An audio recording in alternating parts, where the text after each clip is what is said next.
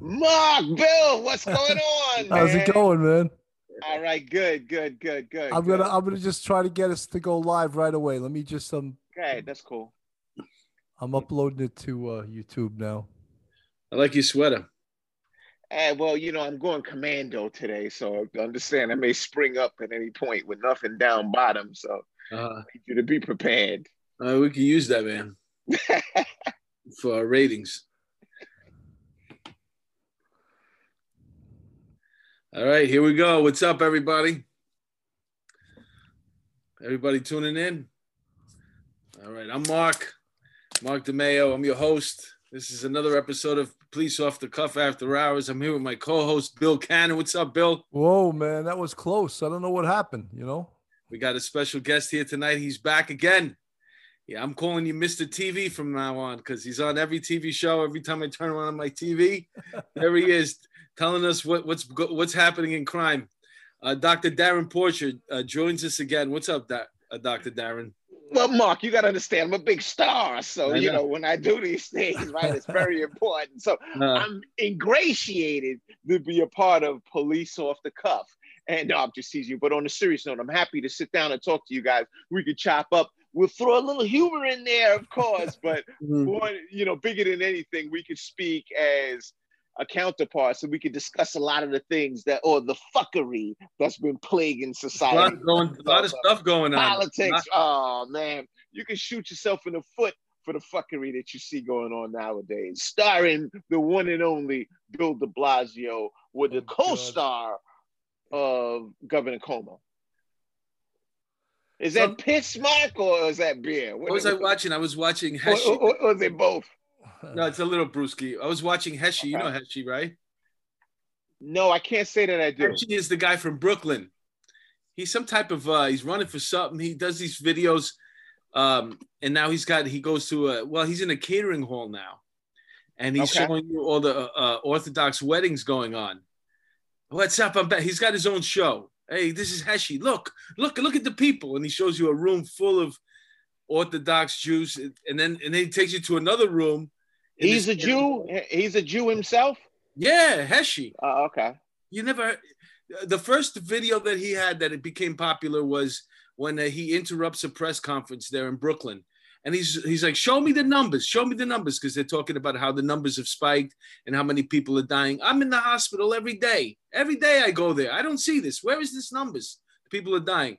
So that was the first one, and now he's gained some momentum. Bill, you've seen him, right, Has Hold Oh, Is this the guy uh, that said something about De Blasio's wife? Called her a whore or something like that in Oh, Yiddish? I don't think so. I don't think he would do that. Oh, okay. I mean, I don't know. You know, Mark, we have to uh, bring up something. We had four new Patreon customers join us this this week, and that's the first time we ever had that. So we have to shout out their names because Darren, we love we love you, but these people are paying money to see us. That's what I'm talking about. You know? Now that's the West. That, that's what we really need to get into. That's right. So John McManus, I work. He was a Big s- John. He was a sergeant with me in the uh, 2 6 back in 1990. Tommy Kennedy, a legend, 3 2 anti crime legend. Robert Edward Norman, just a, a stranger but loves our show. Austin, thank you guys so much for joining uh, our Patreon. And uh, we'll see if we can uh, get a mug sent out to you, one of those dipped in butter mugs, because those were a big hit. So I just want to let uh, our fans know subscribe to us on YouTube and join us on Patreon so we can eat steak instead of bologna sandwiches. Thanks a That's lot, what I'm talking about. So back to Heshi. So you, Bill, do you know who Heshi is? I don't know who he is. No. All right. Well, I, I'm a bit like I can't get enough of this guy. Apparently, he's and he's calling them all sorts of names when he's uh uh re- recording. He's recording live, you know, and he's sending. He's putting it out on his page. He doesn't get a lot of hits because I know if he did, he'd probably get arrested. you never really see people's faces. He just shows you the room real quick. It's obviously in Brooklyn, and there's hundreds of people in these rooms and then he'll take you to another room and he goes uh, nobody's we were having weddings every day two or three a day. He says we're having babies. Nobody's stopping us. I dare you. I have armed guards upstairs. Try it. And he calls them kokomo and uh, the blazina. Yeah, he- it's interesting. It's interesting Goes to watch in. these people fight back. goes in hard, man. Let me tell you, Christmas just passed, and you know, I tried to do on Christmas Eve what the Italians do with the seven fishes, but on went to the Gorton's frozen fish section. They didn't have seven fish outside of. We had fish sticks, we had whiting, and then it was kind of tight for me from that point forward. Did you guys enjoy your Christmas? I, I heard the porgies weren't running in Montauk. That's what either. I, yeah, okay, cool, cool, cool. That's what I'm talking about. Did you guys enjoy your Christmas? Great, uh, Yeah, great of course. It was nice. It was nice. I mean, obviously, you know, um, we had to abide by. Uh, you couldn't have these large gatherings and stuff like Yeah. that. So, you know, not that I, I'm doing that kind of stuff anyway, but um, still, I would imagine for big, people with big families, it was a hardship. You know, who who gets to sit with who, who gets to go over whose house. You know, it's a serious Yeah. thing. COVID. You know, uh, I had a friend pass away. I have uh, another friend who's still in the hospital right now. So it's a serious thing. Uh, Yeah, but you, you know, my condolences go out to your friend that passed away. On a serious note, yeah, 50, um, 51 years old. Yeah, but you, you know, it's crazy. Like at this age, you know, we're more giving people shit as opposed to receiving things. You know, it was great when you were a kid for Christmas. You know, you gave out a list and you had an expectation of receiving a whole bunch of shit. Nowadays, you're basically writing checks for everything, especially if you got kids or if a guy has six girlfriends, you know. And then when we look at variable supplement time, you blow all of that shit, you know. And you can't I let people know about that. That's top secret shit, you know. man, Hey, um, Uh, how many stations do you work for? You work for Fox and what else? Or is it just Fox exclusive? Pornhub exclusively. Uh, Yeah, you know, Pornhub exclusively, you know. So Are you- outside of Pornhub, I do a couple of side jobs, but that's basically what it is, you know. but I mean, But do you you have- know, is it exclusive with Fox? no, I don't have uh, no, I don't. The only thing I have exclusive is with my old lady, and the reason why it's exclusive with her because I don't want her to put a fucking bullet in me because she's that type of broad, you know. Uh-huh. I have a lunatic in here, you know. What I mean, You know, Darren, I noticed Daily. tonight, tonight you're not in your office at Pace University. They they uh, Oh, what, no, no, what, they lock Pace. you out for the No. holidays? no, no, you're funny. You know, generally speaking, I have a backdrop in my living room, but my old lady is in there watching television in the living room, and she's pissed off about a bunch of other things. That's why I had to peel off in the bedroom because I didn't want to step onto the set with with two black eyes looking like a raccoon. And no like- one you would know, be able it- to recognize me. It's like the president lost the White House desk. It's not the same for us. Uh-huh. Hey, let me tell you, you know, when we think of, when we speak about the president losing the election, I'm gonna be really, you know, what is CNN gonna have? There's gonna be no more meat on the bones to chop at. Well, I'll tell you what they're bigger going than to. that, but bigger than that, and I'm gonna let you lead in with this, Mark. I have never seen a more entertaining person at a press conference than Donald Trump. A case in point, you ever recorded a reporter that'll ask Trump something like, "Well, Trump, how are you going to handle the? What do you think about the pandemic?" And Trump will say, "What do you? What I think about the pandemic? I think you're a terrible reporter." Next question. I love that you that. know, I mean, You're this fake. like- you're fake like news. I don't talk to guys like Yeah. you. it's like Rodney Dangerfield is in the White House, you know, just doing No, what the I fuck gotta he be- wants. It's hard. For, I don't want to distract you, but I'm getting itchy looking at you in that sweater with no undershirt. Is that wool? I got another shirt on under. All right. You want to see my bu- you want to see my balls too, Mark? While we're at it? He's got the wife beater on under there. Yeah, you know what I'm saying. Hey, look, man. So That's Darren. Darren, I I, just wanted don't to, have the spaghetti scene on there, but Uh, I wanted to Okay, ask Bill. you uh, something something serious. Um, okay. this has probably been the longest year ever for law enforcement. It was a horrible, horrible year, not just in New York City, but but nationally. There has been we uh, in November 2019. Mark and I spoke to Chief, the retired Chief Louis Louis Anemone. He was on our show in the SBA studios there, and that was right after the um, well, the summer was when the water was poured on that cop in New York City Right. and it seemed like it just went downhill from there. I did several stories on that. Yeah, and Okay. it just the disrespect and just the whole thing it escalated into defunding the police. And there's there's a lot of like allegedly serious people that are talking about that nonsense, and it's it's disturbing. And even all of us, all retired members of the service, no matter where I live, I don't want the police defunded. I want them around to defend me and defend my family and protect us. You know. You know, that's a very accurate, um, very accurate assessment in that we want public safety and the sentiment of public safety should be universal. One of the things that impacted negatively on Democrats in the recent down ballot elections was that sentiment of defunding the police. That caused a lot of the seats to flip from Democrat to Republican as a result. The population wants to be protected. The question is, do, will they receive quintessential policing as a result? When we look at what happened just recently, I want to say maybe a month and a half, two months ago, up in Minneapolis, Minnesota, the city council voted to defund the police. And the citizens of Minneapolis sued the Minneapolis City Council because there was a meteoric rise of violence that was plaguing that community and they had no answers for it. So, as a result of it, what you had was now Minneapolis is co opting officers from outside or adjoining counties to come in and police that, that, that city of Minneapolis. And that's something that's reflective on a, a, national level. So when we look at what happened in places like Seattle, where we have the Chaz zone, where there was the quote unquote autonomy, where people allowed to commit to any acts of fuckery they, they choose to without fear of a deployment of police, it set forth a dangerous precedent. Something similar happened in Chicago. You didn't have an autonomous zone in Chicago, but at the same token, there was mass mayhem, and you didn't really have an answer from a public safety um, sentiment from the perspective of Mayor Lightfoot up in Chicago.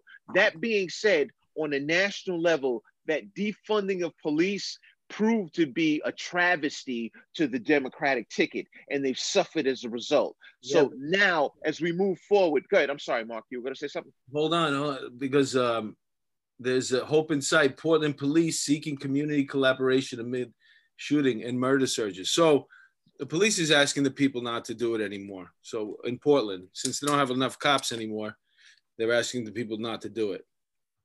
You know what's happening in Portland is is a travesty because there was a side whereas I don't know if you remember a couple of months ago, they went upwards of 100 plus days of demonstrations with no response from law enforcement. So the White House subsequently deployed or, or dispatched a team of federal agents to protect courthouses, federal monuments, things to that effect. And it was met with great resistance by none other than the mayor of Portland. How are you going to resist the assistance that you're going to receive from the federal government from a law enforcement perspective when your city is subsequently being torn down and you have no answer? So it really begs the question of what side are you on as it relates to what's happening in Portland? And the same thing has happened in Seattle, um, Washington, D.C., New York City, and Chicago. There's no plausible alternative. So when we look at this defunding the police, we had the lunatic that we have here in New York, Mayor de Blasio. He signed off on that thing to defund the police by a billion dollars. And what happened over the course of the summer here in New York was an absolute nightmare. We had that Occupy City Hall movement where they literally speaking destroyed that area of City Hall with graffiti. We had a series of riots that plagued New York City. We look at how looting um, manifested. Darren, on, they um, they called they called those riots protests. those weren't protests; well, they were riots. Too is when when they're talking about peaceful riots, they're talking to you about the daytime and then the nighttime comes and they turn violent. That seems to be that's night riders.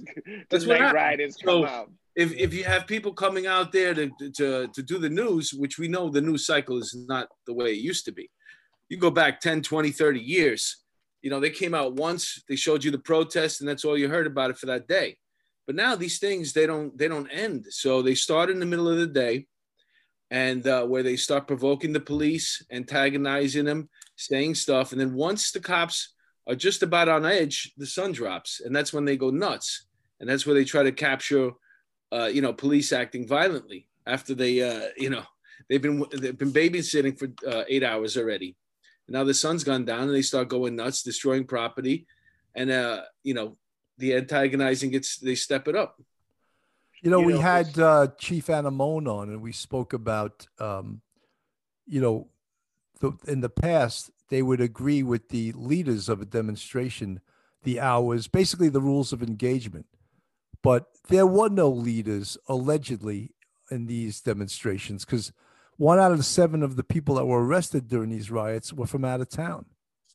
Well, but you need a permit to, to have a leader, and the, the, a lot of these uh, protests were just pop, you know, whatever. They would just rush to an area that day if there was an incident, a shooting. Uh, they're regardless of what the circumstances were, they're flying over there. Um, they're driving over there, and they they they start with the with the riots and the protesting, and uh, so they don't get a permit. That's for sure. You know, but it's problem. It, it's also very problematic from the containment perspective. We look at the seismic shift that occurred in the Democratic Party. It's going overtly to the left, and I give you an example. Um, back when Ed Koch was the mayor of New York City, we we go back to the um, the late '80s, um, early '90s. I want to say '91, '92. Um, no, excuse me, not '91. Eh, the late '80s, Ed Koch was the mayor. He was a Democrat he had very conservative views. Even with Dinkins, there was a sentiment of a conservative view from the law enforcement perspective. But as we've gotten into, when we look at the de Blasio administration, we really saw this seismic shift that turned the corner into this overtly progressive movement that seemed as if it was anti police, um, anti-establishment, and it just kind of allowed people from various um, aspects of society to come in and do as they please with no expectation of a regulatory process. It's not just happening here in New York. When I look at, I refer to him as the Bernie Sanders wing of the Democratic Party. Alexandria Ocasio-Cortez, Omar out of Minnesota you get pushing a very radical and dangerous agenda and that's not what the 337 million americans want they basically we we don't want to be to the far right in terms of this being a, a militarized society but we don't want it to the far left from the perspective of socialism. We want it to fall right in the middle. And the politicians on both sides a really in it's somewhat of a cantankerous relationship because it's not getting done and it's subsequently impacting on us as citizens as a whole. There you go. All right. Thanks for coming, Darren. I'm just kidding. you, just, you just explained the world to us. But you know, I, I, agree with you wholeheartedly. I think that, uh, but you, you know, social media plays such a part of it because the people that scream the loudest now on social media are the voices that are heard, and those are the ones making stories. Those are the ones that uh, grab the headlines. So the more outrageous uh, the demand by the left, the more it gets uh, circulated. I mean, we're being asked to do stuff all across uh, social boundaries, not just in law enforcement. I mean, we're asking to change, um, the you know, just pronouns, the way we describe ourselves. We're being asked to just forget what somebody's gender is completely.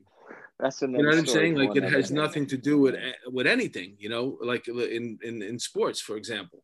So it's not just um, in in as far as policing goes, that this this movement is is basically attacking our country, and uh, you know, it's, it's somebody at some point you have to step up and you know, okay, enough is enough. You know, and that's that's the point. Is like when is that going to happen? Not only here in New York, but nationally. You know. Darren, you know it's what a- speaks volumes about this is when you get someone like Cuomo who just will do anything the left says. And he, he gets pissed because the police won't enforce the COVID uh, social distancing laws. But yet he he and de Blasio have made New York City and New York State a sanctuary state. And then we won't even allow Homeland Security to arrest wanted felons. Never in my life have I witnessed an experience whereas the federal government and the localized governments are having a having difficulty meeting in the middle from an enforcement perspective. You know, I just go back to like when I was a cop, we had our little skirmishes between um, the NYPD and the feds over things on a low level. But the one thing we were always in wholehearted agreement on is, look, we will take bad bad guys into custody, and then we'll argue about who takes the collar later. But now, when we look at this sanctuary city or sanctuary state um, procedure that's in play in places like New York and, and California, it's really denigrating the quality of life in the United States. We need to have an semblance of localized law enforcement and federal law enforcement that are working in this symbiotic context so we can eradicate if we have these people that are coming in here from outside of the country to commit these crimes we need them taken into custody. I just think that you, what, what de blasio and cuomo are doing or thinking they don't have a forward vision on what's right for the quality of life for us as new yorkers. And unfortunately we're being hurt by this. Well i think we're being they're being guided they're all being guided. There's a movement going on, and you you fall in line, or you're going to reap it. You know, New York is one of them. Whether it's a dis- redistribution of wealth and it comes to schools, that's just if you're willing to admit that we're redistributing wealth when it comes to schools, you might as well just say we're going to do it with everything.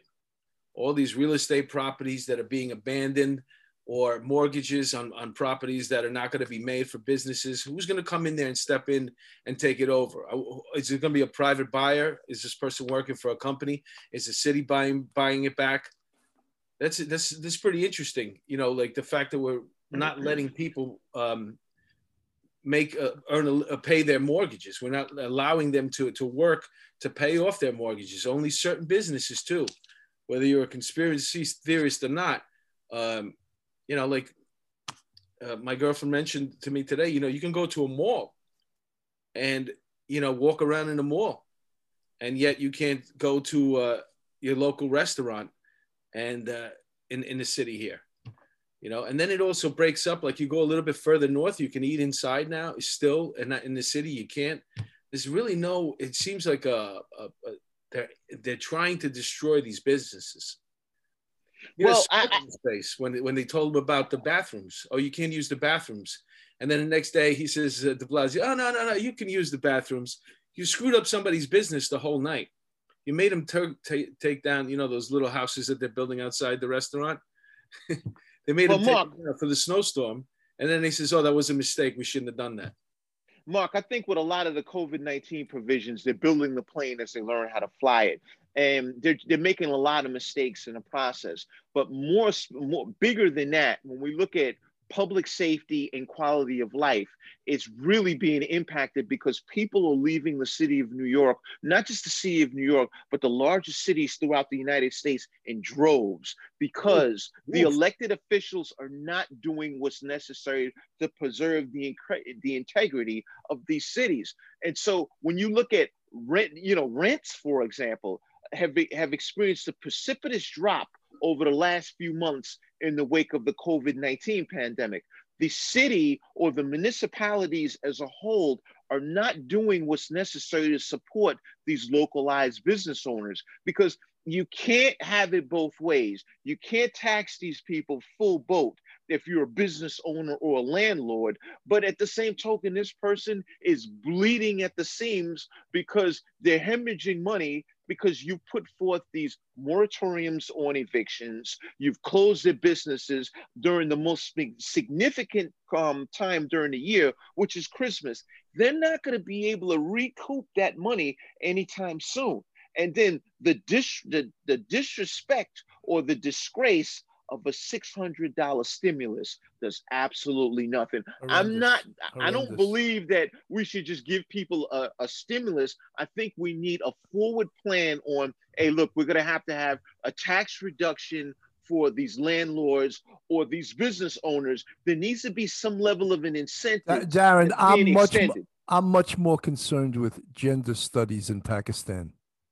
Yeah, but what what about the um, what about all the like Bill said? What about the countries that are getting this two money? Camels, two camels nobody, having sex. nobody's explained to us why we are sending money to other countries right now. It's supposed to be COVID stimulus for us, for here Americans. I don't understand why are we sending money abroad to anybody for that matter. Well, there are certain things I do understand. I was an officer in the army, and I found that there, there are many places abroad that can be easily influenced by terrorist organizations. When we look at places like Sudan, for example, um, if that I mean that country has basically they they um they go with the wind of the highest bidder. We look at what happened with Al Qaeda and um and ISIS, and that was done based on a lot of these places just didn't have the support. So it's necessary for us as a first world entity to support a lot of these countries, these third world countries, in the wake of terrorism, because it what it does, you may see it from the perspective of we're throwing money in the wind, but we're ultimately presenting a fortification for us as Americans in preventing these terrorist, terrorist acts from overseas to striking us here in the United States. And we saw it on full, full-fledged on stage what happened in 9-11 the, a lot of these terrorist acts have been thwarted over the course of time, but it really hinges hinges on us having these relationships with a lot of these governments, and those relationships are predicated on aid. Well, if they would have came out with the two thousand dollars stimulus right off the bat, you would have never heard that the money was going to those other countries. And uh, you know, I have no problem with what you're saying that we have to take care of the Sudans in the world. It goes to the highest bidder but what bothers me is like I don't understand why you can't create another bill for that, which nobody's even going to question. Why does it have to be included in the COVID bill? You know what I'm saying? Hey, then it sounds you, stupid. Then you're referring. I'm sorry. You're referring to pork barrel legislation, and that's been historically a problem in Washington for years on end. If you have one bill, you put one or two line items, and that should be it. Don't put the kitchen sink in there for, okay, we want an internet bill. We want a bill that that focuses on gender and things to that effect. That's the shit show in Washington that's denigrating us as a country. So, to your point, Mark, you're 100% accurate in that. Let's go with a bill specifically for COVID and none of the other bullshit. Or, like I said, they would have never, they would have never known or cared the average American where the the rest of the money is. Uh, it was a slap in the face. The six hundred bucks. I don't know why they let that uh, they let that get out. I don't know who that was trying to appease. You can't give somebody twelve hundred dollars, wait eight months later, and then give them six hundred. It just doesn't make any sense. That yeah, the, that was uh, you know is the money's a, a, a game breaker anyway. It's just, it's a it's a patch that was infighting in Washington, and that's what got us to where we are. And I blame both sides on this. And it goes back to pork barrel legislation, meaning legislators are looking to input things that will prosper their districts on top of the bill that was being introduced. And that's a real problem that we've had with Washington for years on that. Well, what New York State is one of them. Prior to COVID hitting, uh, Cuomo was seven billion in the hole. That's bad yeah. management. That's real no, bad it management. Is. It is, but one thing that you do have to look at look at, we as the state of New York give more money to Washington than the gross majority of the other states in the country. Meaning, like what we give um, the money that that um, Washington garners from tax revenues from New York State, it far exceeds the tax revenue that Washington garners from um, Wyoming, Indiana, North Dakota, South. Dakota. No, we we pay way more taxes. Not anymore. But oh, in no way, shape, or form do they pay as much as we do. I know, but, but it's going to drop sig- significantly now. But the problem with that is a lot of these states, like be it North Dakota, um, Idaho, Alaska, they are taking more than they're putting in. Whereas we as New York, we're putting more into the national budget than we're getting back. And that's a problem. And no one is coming to the table and saying, hey, look, cut enough of this. You are not managing your money. I understand what you're saying in terms of the Cuomo situation, but not for nothing. We put a lot more into that pot than a lot of these other states like Kentucky. And Kentucky is getting leaps and bounds more than we are here in the in the state of New York. Well, you know, the thing is, is more percentage feds, wise, percentage wise. Right, the feds can just print money. States can't do that. So they're looking for a bailout from the federal government. Not necessarily print money because when you let's say if you print money out, then you know you devalue the dollar, and then we revert back to the early 1970s when the economy collapsed. um, under the Carter administration. So you can't just print the money. It has to come from a plausible source. And a lot of these plausible sources, as Mark mentioned, come from foreign aid that we're giving to countries outside of the United States. We're also funding a lot of programs here that in no way, shape, or form am I in agreement on. And you have these lawmakers that are signing off on it. And it's a problem because the things that we really need to cash for are not getting the money as a result. Right. You know what I wanted to uh, touch upon? The uh, DOI report just came out. And it was, I don't know if you read it, Darren. It was a yes, I'm familiar with it. Like 112 points, right? But it was like 112 page. But what it really was was a hit job on the NYPD. Uh, the the DOI is supposed to be an independent um, investigative agency, but they are no way uh, independent when they're all appointed by the mayor. So this was hit job part one. Part two is going to be Letitia James, who's the state attorney general. She's going to do a report for Cuomo that's going to be as bad as the city's DOI report or worse. But some of the things they came up with are just out and out fiction. It's like these people cannot be that stupid. I guess they are because they wrote this report.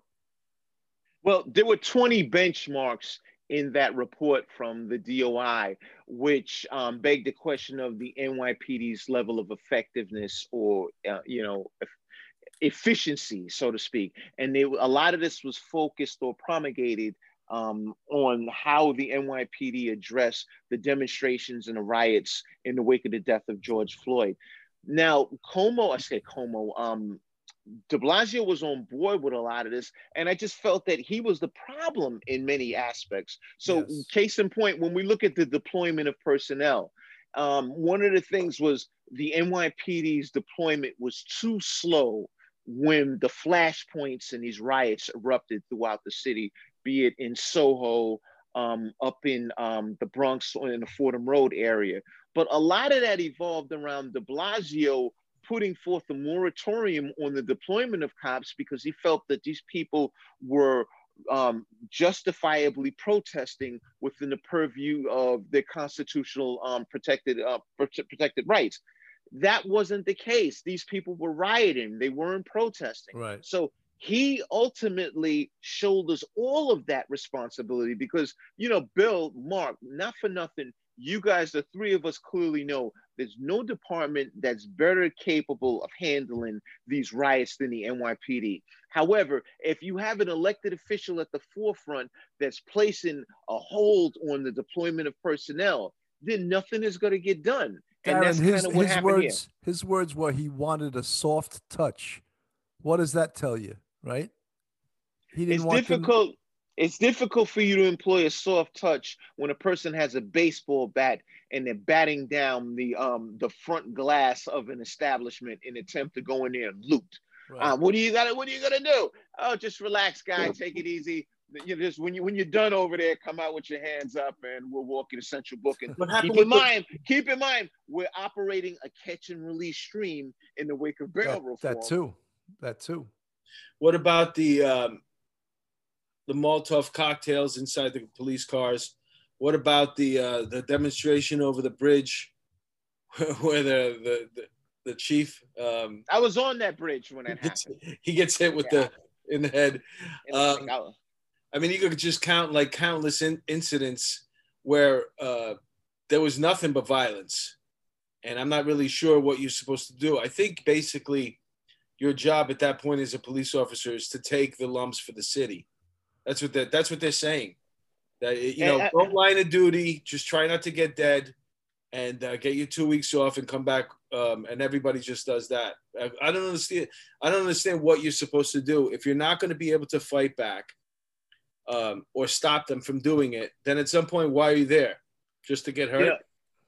I mean, it's just crazy. Like one of the things that I saw in the report was a term they use, kettling. Yeah, and oh, that I, lo- I love that. I love that. Yeah, surrounding the protesters. I give you an example. When water, when you have a spill on your floor, you surround it with paper towels because you don't want it to run into other areas. That's mm-hmm. basically what happened. The cops surrounded, it was a containment strategy. We mm-hmm. have something that we use that we refer to as isolation and containment when we're dealing with EDPs. So when you have a large group of people that are violently demonstrating, you make sure that that group of people stays in a specific area and it doesn't spill over into other aspects of the city. Well, But Darren, they refer to that as kettling, kettling. well, kettling worked, and that's why they didn't like it. It separated two or three groups of rioters, and then they had nowhere to go. They didn't know what to do.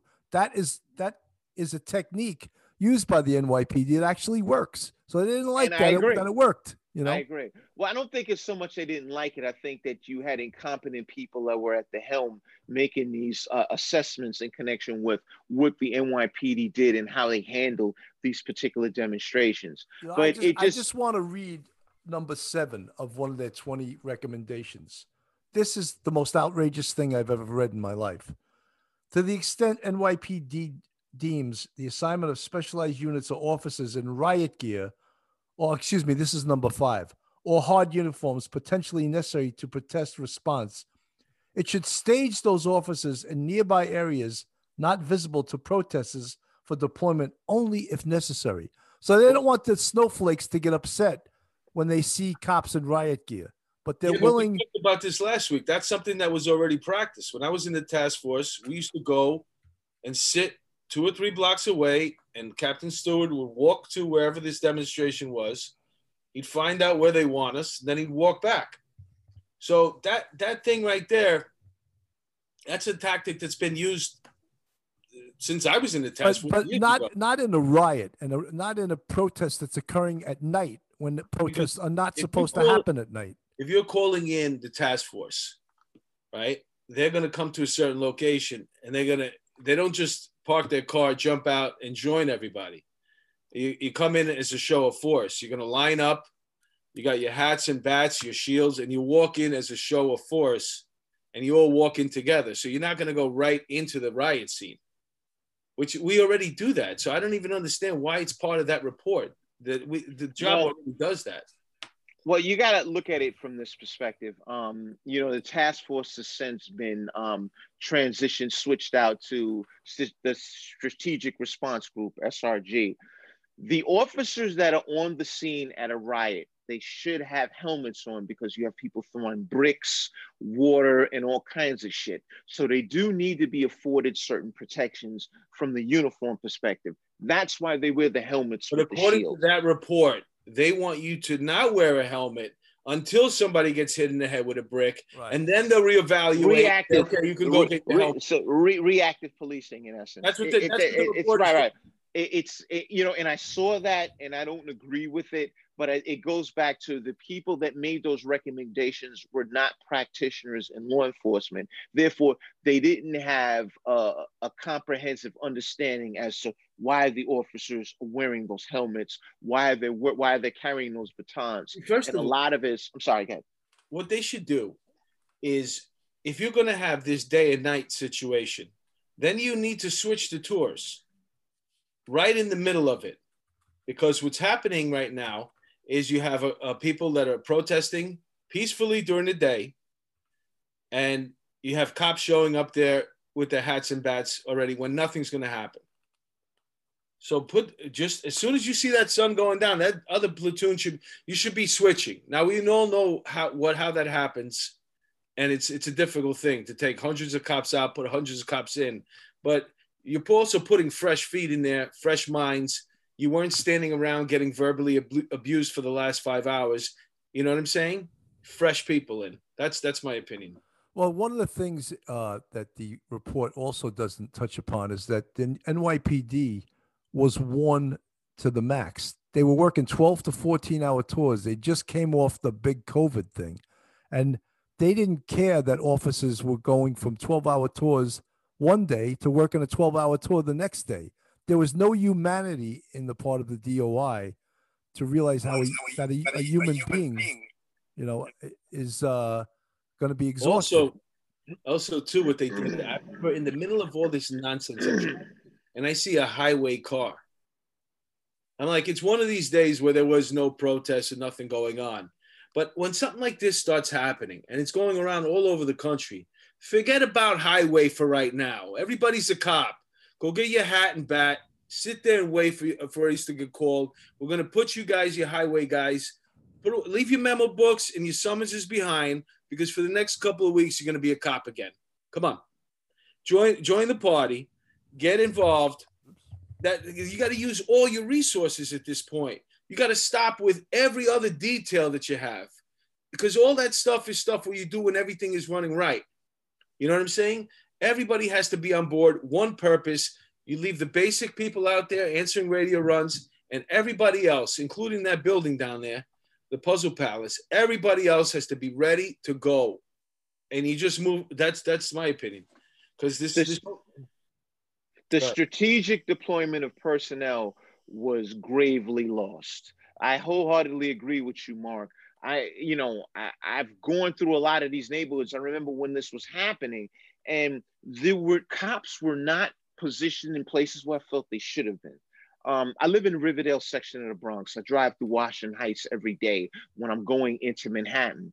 And I just didn't see the robust deployment of personnel that should have been in play in the areas of Washington Heights. Um, when I look at what was happening on Fordham Road, when they had those riots and they basically looted all of those businesses, you did not have the boots on the ground in those places initially. It was it became more of a reactive mechanism, but it begs the question of why didn't we have that strategic deployment of personnel, as you mentioned, as opposed to having cops that are doing highway. Now, listen, I'm not. I think that it's necessary to pull people over because I, there was a point, you know, during a pandemic where everyone was driving at 100 miles an hour, and it was like, okay, we need to do something. I got that, but you also yeah. have to look. you're right. I you remember that. Yeah, yeah. So you also have to look at what you have, and then you you focus on a life over limb policy. We needed bodies. We needed boots on the ground to effectively interdict these demonstrations that were destroying and decimating the city of New York. And it just wasn't there. I also feel that there was a leadership void. And the leadership void is what I believe was promulgated from City Hall in the wake of the edict that came from Well, Mayor Darren, Mayor de what was what was missing from the report was the interview with Mayor De Blasio and the interview with Governor Cuomo, because they were to blame for this. Where was the interview in that report? Why weren't they inter- Why weren't they interviewed and interviewed as to what did you tell the police to do? And then Listen, what what did you tell the police commissioner to do? And Cuomo, why were you bashing the police during this? Why wasn't these questions asked in that report? you know, when it comes to that report, nobody. What does it mean, really? What what significance does it mean? What it means is they want them to It's nothing's No, but happen. they want them to, Nothing's to gonna happen. undertake those 20 recommendations. It's and- not gonna happen. So, like I just mentioned to you right now, you're bringing up number five, and I told you they used to. Yeah, do but that with- still is no good. I don't care what you say. That is that's no a good. fact, though. That's a you fact. do not you do not have cops going to a riot without helmets on. I don't care what a, the procedure it's was. not going to a riot. They like were there. Oh, so you're going to keep your dog, No, the, no, no, the no, no, top no, no, dogs no. off the set? If you look at the demonstrations that they where they worked, they were protesting during the day, and as soon as it got dark, it got violent. All right, so we know that now. So now, if you're going to an area, for example, and now mind you, at, at some point, everybody's going to be out of the out of the vans, and everybody's going to be involved. But everybody flies there. They sit in the vans. They wait to where they're going to go. And now, once you're out, you're out. You're not coming back to your car. You tell that lieutenant who got hit in the head with a brick that he can't wear his helmet. You tell the cops that saw pallets of bricks being delivered. Was that Home Depot delivering them? I don't think so. You tell cops uh, who they wouldn't allow mounted to be used. They wouldn't allow aviation to be used. They Well, that's a whole different dr- story. Yeah, but that's how, that's how you helmet police a riot. That's how you Whoever we police had a out riot. last week, he brought it up too. What did you do? Your hats and bats. You take your bat with you. You put your helmet on. You find a pizzeria. Hey, buddy, can we put our hel- can I put my helmet here? Yeah. And then shit happens. You go in there. You get your helmet and you put it on because nobody wants to be wearing that helmet for 12 hours a day anyway. If you were there, but that's the problem. You have these guys there during the day, from four to like eight or nine in the summer. Then the sun goes down, and it's the same guys who've been getting shit and pissed on all freaking day, and it's the same people handling it. When you should you should have some way to move fresh bodies in there. You know? Yeah, there was Let a failure.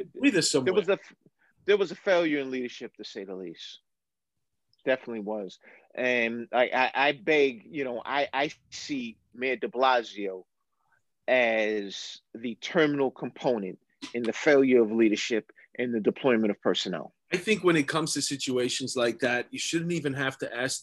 First of all, you shouldn't ask, and you shouldn't you shouldn't even take a phone call from. You're the chief of the department. You're going to run it. When it's all said and done, we can sit down and have a conversation. You're not going to tell me I can't use my helicopters. You're not going to tell me I can't use my dogs. Um, you're not going to tell me any of that. I'm in charge of the police department. What we're seeing it right now. Okay, that place, that autonomous, uh, autonomous zone in Staten Island. Who who locked them up? The 120? No, they had to send in the sheriffs because nobody was going to touch that guy. Upstate, where the sheriffs uh, tell Cuomo, yeah, we're not going to enforce Thanksgiving. So we're already seeing a difference between who's going to police what when, depending on how the police feel. So at that time, you need the police commissioner to step up and say, listen, this is what we're going to do. Okay. If we need the helicopters, let's use them. If we need this, that, and the other, he could get calls all day. Oh, I don't want you using them. Okay, fine. Boom. What are you going to do? We're the cops. We'll deal with it afterwards. That's it. Mark, I don't think you understand how it works. The mayor is the commander in chief of the police department. Okay. If he tells you not to do something and you do it, you're you're gone. What are you going to do? Get fired right in the middle yeah, of no, the he's night? got, yeah, he'll get rid of you. Absolutely. And then He you're going to have get a rid of you. disaster on He your hands. just said that if the NYPD does not adopt those 20 recommendations, the, Uh-huh. the top chiefs can leave. Yeah, that's what he said. That's what he said. He said. said anybody that doesn't like it can leave now. That's what All he right. said. Well, then you just keep having it. All these guys got over 20 years on the job anyway. You just keep having it. I never because look, what was the difference? Now you have to answer for these riots. If the riots would have been squelched real quick, you don't have to answer for them. Now you're sitting there and like, how does how come all these cities are going on fire and New York is fine? You got well, you're gonna tell the, the mayor's gonna be maybe he might be pissed at you behind closed doors, but he's not gonna go on TV and go, he- he's gonna be like, Yeah, they did a great job. I blame I blame Police Commissioner Shea on, for, for a large part of this because you got to stand for something or you fall for anything. If Police Commissioner Shea was to walk in the door on one of these press conferences to say, "Hey, look, you know what? I am wholeheartedly in agreement for the public safety for the eight and a half million residents of the city of New York. I have a strategy that is successful but the mayor is unwilling to allow me to introduce the strategy. Therefore, from the perspective of public safety for all New Yorkers, I feel it is best because the mayor and I are in a disagreement or at odds as a result of that. This is the time you step down. You know what would happen? Shea would probably get the best job on the face of this earth behind doing some shit like that. Like, okay, this is a guy that put abandoning his post at the time he's needed the most. no, no, no. That's not abandoning your post. Really? If you're a general, if you're a general, and I don't give you rifles to fight the to fight the war, then I'm not your guy. Mhm. And that's the situation that we have here. You're not affording him the logistics to protect the citizens of the It happened around the country. It happened in other states. It's not a good look. I wouldn't have quit. I would have just said, you know what? I, I, no. I just think no. You know what I think would happen? I think that would force his hand. I think that would force the mayor's hand. Like, okay, look, I got to do something about this shit because now the public will turn on you, as what's happening up in Minneapolis, Minnesota, in the wake of the defund police movement. The public actually sued the city council because they realized that the defunding of the police movement was not working. And so, what the de- what the what the city council in Minneapolis did, they now started to bring in officers from outside counties. That's what you got to do. Some you got to fucking in- burn. You got to burn. You got to burn the building sometime to get a result. when you think about defunding the police, think about what you just said. Okay, you're talking about bringing um, federal, probably uh, state troopers in to do your job. So what did you do? You cut your budget, and you use these city cops, these state cops that sit on the highway and don't get involved with nothing except writing tickets. Now you now we're going to use them for radio calls. That's what you're saying because that's what they wanted to do in New York. Well, no, no. This is what you do by you pressing the mayor and saying, "Hey, look, I'm not going to do this shit."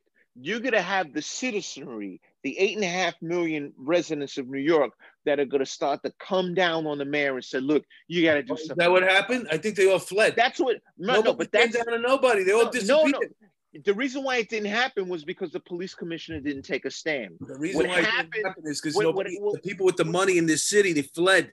They got no balls. They didn't want to deal with it, so they left. They left. In Minneapolis was the same thing. People said, "Look, you know what? This defund the police bullshit is not working. We need a plausible solution." Here, the police commissioner is just riding it out with whatever the mayor says, and as a result of that, the mayor is going unchecked and he's doing what the fuck he wants, mm-hmm. putting the citizens of New York in harm's way. Now, what you mentioned about having the state troopers and the federal officers come in and answer the radio, no, it wouldn't happen that way. It would merely be a change in the strategy and how the NYPD polices these demonstrations. And that's what we're experiencing a void. You know, I want to just read this into rec- the record.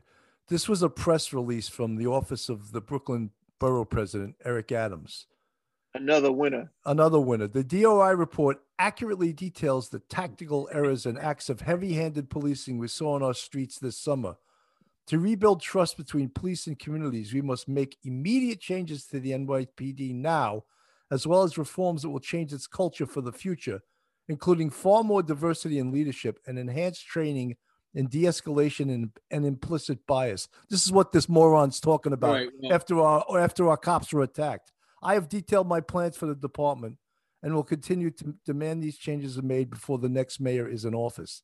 In particular, Maybe the NYPD must implement my recommendation for new specially trained unit officers with excellent communication and de-escalation skills echoed in DOI's recommendations. How come he didn't want to do police work when he was a cop? All of a sudden he's General Patton? Yeah, Well. I'll tell you something. It sounds to me, it sounds to me like they did the right job. When you're talking about heavy handing policing, if you look at on a day to day basis the riots and how long it occurred here, we had about, I think, a three or four day situation here, as opposed to other major cities like um, Minneapolis, like Portland, Oregon, um, like LA. Our situation here was was short. It was brief. And maybe that's where the report comes from because they feel like it should have lasted longer. It should have dragged out more. Mark, it wasn't three or four days. It was about two weeks. It was at least two weeks. Well, it was there was days in between, not like Portland every single day. I think what they wanted was over here. They wanted Minneapolis. That's what they wanted over here. That was the goal. And then they found there wasn't uh, because look at the chain. I tell you what, if you look at the chain of people that were outside Central Booking, I remember that photo that was in the newspaper. Um, so we still we ha- we ha- the way we get locked up over here is you go through Central Booking, and that's a big regardless of whether you know you're letting people out right away on desk appearance tickets. I saw the line out there and it was long, and these people get annoyed. The, the, the hired guns, the protesters, the the ones that are paid money to agitate, and they probably don't want to come here. They're probably like, "Fuck it, we can't, we can't," because we don't want to spend the whole night over there in jail. I just want to be able to uh, to do my business, get my money. It does. It's not worth it if I'm going to spend the whole night in jail. I need to get my money here. I want to make money every day. I don't know, man. I, I just think that I, I, I felt that the NYPD had their hands tied as a result of dealing with the riots that plagued the city. And it goes back to it being a leadership issue because I, I look at so many things that I was a part of in terms of, from a practitioner's perspective, riots that happened on the ground. And I thought that we did a good job in handling it.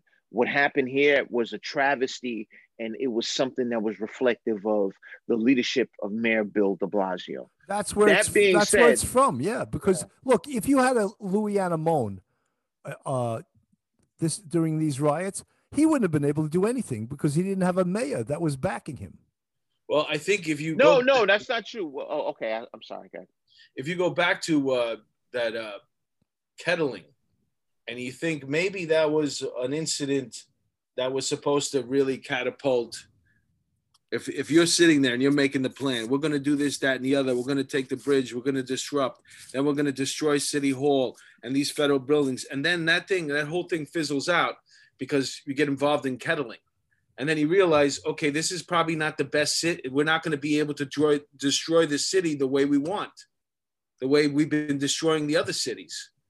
Maybe that's what that report is about. That they're upset and they're trying to make. Uh, we got to create another situation so when we do want a hostile takeover next time, the police will not be able to stand in our way. I just want to go back to what Bill mentioned in terms of Louis Anemone. I think if Louis Anemone was the chief of department in this era, I think he would have been a person that would have would spoke to the mayor and said, "Look, man, if you're not going to let me do my job, I'm going to leave. I believe in what I do and I love what I do. You got to let me do what I do. If you're not willing to accept me going out there to provide a blanket of protection for the New Yorkers um, that are under siege, then I'm out the door. I think it takes a person like that to push the envelope with the elected official. So the elected official opens their eyes and says i got to do something that's plausibly satisfactory for citizen for the citizenry. Because the elected official is not a practitioner. The elected official is not the subject matter expert. What the elected official does is he or she taps talent and that talent is the person or the or, or the individuals that deal with things from a subject matter expert perspective the mayor, I mean, I listened to him left and right, and you would think that he went through the police academy, he was on the streets, he was locking people up, and he's a complete zero. He's a buffoon, and that's what's gotten us to where we are. I agree. I, well, I, you know, Darren, you're right because if one of the top guys left over this, that would send such a huge message. Well, Pichardo left in the middle of all this. What was it? What did he leave? Chief of Patrol. Well, the, the the Pichardo situation was a little different. It his thing was there was a uh, I guess I think he got into a dust up with the mayor, and that's why he left. I'm talking about a person in the hierarchy in the NYPD saying, "Look, you need to back the fuck up, Mayor De Blasio, and let us do what we need to do to uh-huh. keep these citizens safe." That well, hasn't happened. With that. I, I think we agree with that. I think I think that's what I was saying earlier Right, because I think you were saying that that's quitting, and that's not quitting. That's basically no. I'm saying I say they shouldn't quit. I said he should have he should have used all the resources that he had. Never mind this soft touch, and then we'll argue about this later on after we had no riots here. And what are we arguing about? We got everybody safe. We got people locked up that should have been locked up, and that's it. This half well, the, thing. The only time they looked like the NYPD of old is when they took City Hall back because they had the green light to do it. Yeah, take City exactly. Hall and back. what happened? What happened, Bill? When they said you could take the, the NYPD could take back City Hall, what happened? They took it back in about an hour. Exactly. Yeah. Exactly. So that clearly shows you the practitioners know and understand better than anyone else how to execute on a policy that works. Well, if that's an order that came from above, like you said, okay, we're going to take back City Hall then you can't you can't be a yo-yo like this. I'm not going to put my guys out there to get beat up one night and then the next night you're going to let us do police work. No, even the mayor had had enough at that point, and he said, "Yeah, go do it." I mean, he has no, no idea how they did it, but he's not the one getting hit in the head with bricks. No, you know what I'm saying. I'm not gonna. If I'm the police chief, I'm not gonna. I'm not gonna look at the. You know, be out there and see what's happening to my officers and say, okay, this is okay. Uh, you, you know, not. You know, now you can get your helmets. I'd be like, no, we're not doing the second night of this. Everybody's showing up, hats and bats, bring your shields, bring all the toys, and let's put this out. Well, just so you know, uh, the the sheer numbers of this: 400 cops got hurt during these riots. 400. Wow. Well, you know, look at the other states; they're still going. They had 120 days or something like that of riots. Well, the, the government should be removed if they let that happen. That's outrageous. You know, and uh, you know they they always blamed it when when Trump offered to have the National Guard or the feds come in. They were like, "Oh my God, we got everything under control," and when they didn't, you know. Mm-hmm. Yeah. Yeah. Well, they were also, uh, you know, trying to influ- uh, influence the media. You know, they they uh, whatever was being filmed. Uh, you know, they, they would, you know, they didn't, there's certain footage that they were lying about oh, this is a peaceful protest. Meanwhile, there's fires going on behind them. Yeah, that, that was the killer. You know, it amazed me. Everything was a peaceful protest, but there were riots that were afoot everywhere. So you tell me if we have credible media that covers these things. Yeah. So what do you what else you got going on there, Darren? How, how does this work anyway for our well, for our audience that uh, well, is going to retire uh, soon and they want to become TV personalities? How do, how do they get how does one get on TV, uh, you know, giving advice or get commentary on, uh, you know, their expertise on wh- whatever line of police work they're, they're in?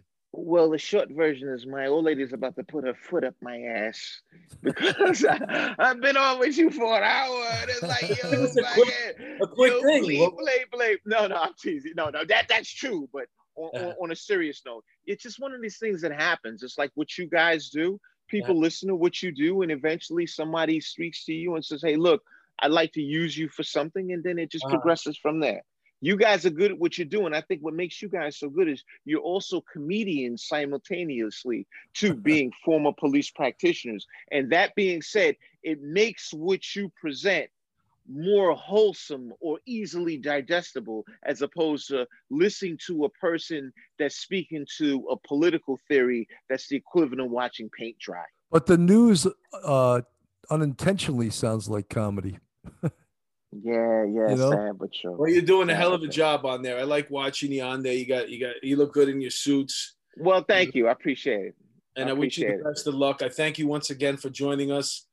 Um, get back on the couch with your wife.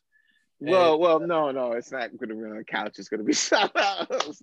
I got chores in here. Okay, okay. put a t-shirt on next time you come on the show. I'm, I'm getting itchy looking at you. Nah, man, come on.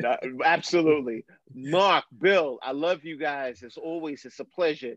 And Darren, so great to see you, man. And, and, you're something. Let's hope 2021 is a much better year for police nationally and especially in New York City. You know, and I know that you you always have the back of the NYPD. You're always true blue, and no matter how many years you've been retired, you'll always be blue. You know, and it never will how, change. Yeah, no matter how big of a star you become. You're yeah, I was going to ask you to borrow a few dollars. yeah, no problem. A sixty percent interest. Listen, if you got to go, Darren, I you know you can split. I just want to make an announcement here. Uh, if you got a mug from us, uh, I think you the best thing to do is not put it in the uh, dishwasher. Wash it by hand. I we got a comment that um, the letters are coming off, and if dipped yeah. butter comes off it, the mug isn't worth anything anymore. well, I just I noticed that when I felt it, it wasn't like the the, the old mugs that we got. Remember uh, the way the, the it's over. It's in. It looks like it's in the mug. It looks yeah. So hand wash it. I know it sucks washing your own dishes, but it's one cup if you want it to last. Um, and we're gonna get uh, mugs out to the new uh, Patreon subscribers. Patreon Thank you so much. Yeah. And for those of us who have paid attention to us throughout the year, uh, you know, recommend this to a friend, share our posts, uh, join uh, the. If you could subscribe to YouTube, that would be great. It's a police off the cuff on YouTube. And uh, Anything else, Bill? Yeah, hit us up. Uh, subscribe to us on YouTube. We actually uh, gained 300 more fans in the last on uh, YouTube in the last like month, uh, right. which is great. You know, and uh, some other people are helping us uh, get some of their fans or get their fans to watch us. And it's uh, a guy named Duty Ron has been helping us pick up our YouTube audience. And I just want to say tomorrow night I'm doing a special half hour show with uh, retired Detective Thomas Coughlin, who's also a PhD. And we're going to talk about Anthony Warner, the Nashville bomber, and his, uh, you know, his profile and what led him to. What's that? We didn't even talk about that tonight. Darren, what the? Yeah, f- we were going to talk about his his um, his profile and what led him to becoming a suicidal bomber, and that'll be with uh, Dr. Thomas Coughlin. It'll be on uh, YouTube Live at seven o'clock tomorrow night. All right. Thank you guys for tuning in. Thank you, Darren, for All being. Right, thank you, man. God Appreciate bless you. It, man. New year. All the best. And we'll see you guys in the new year. All right, cool.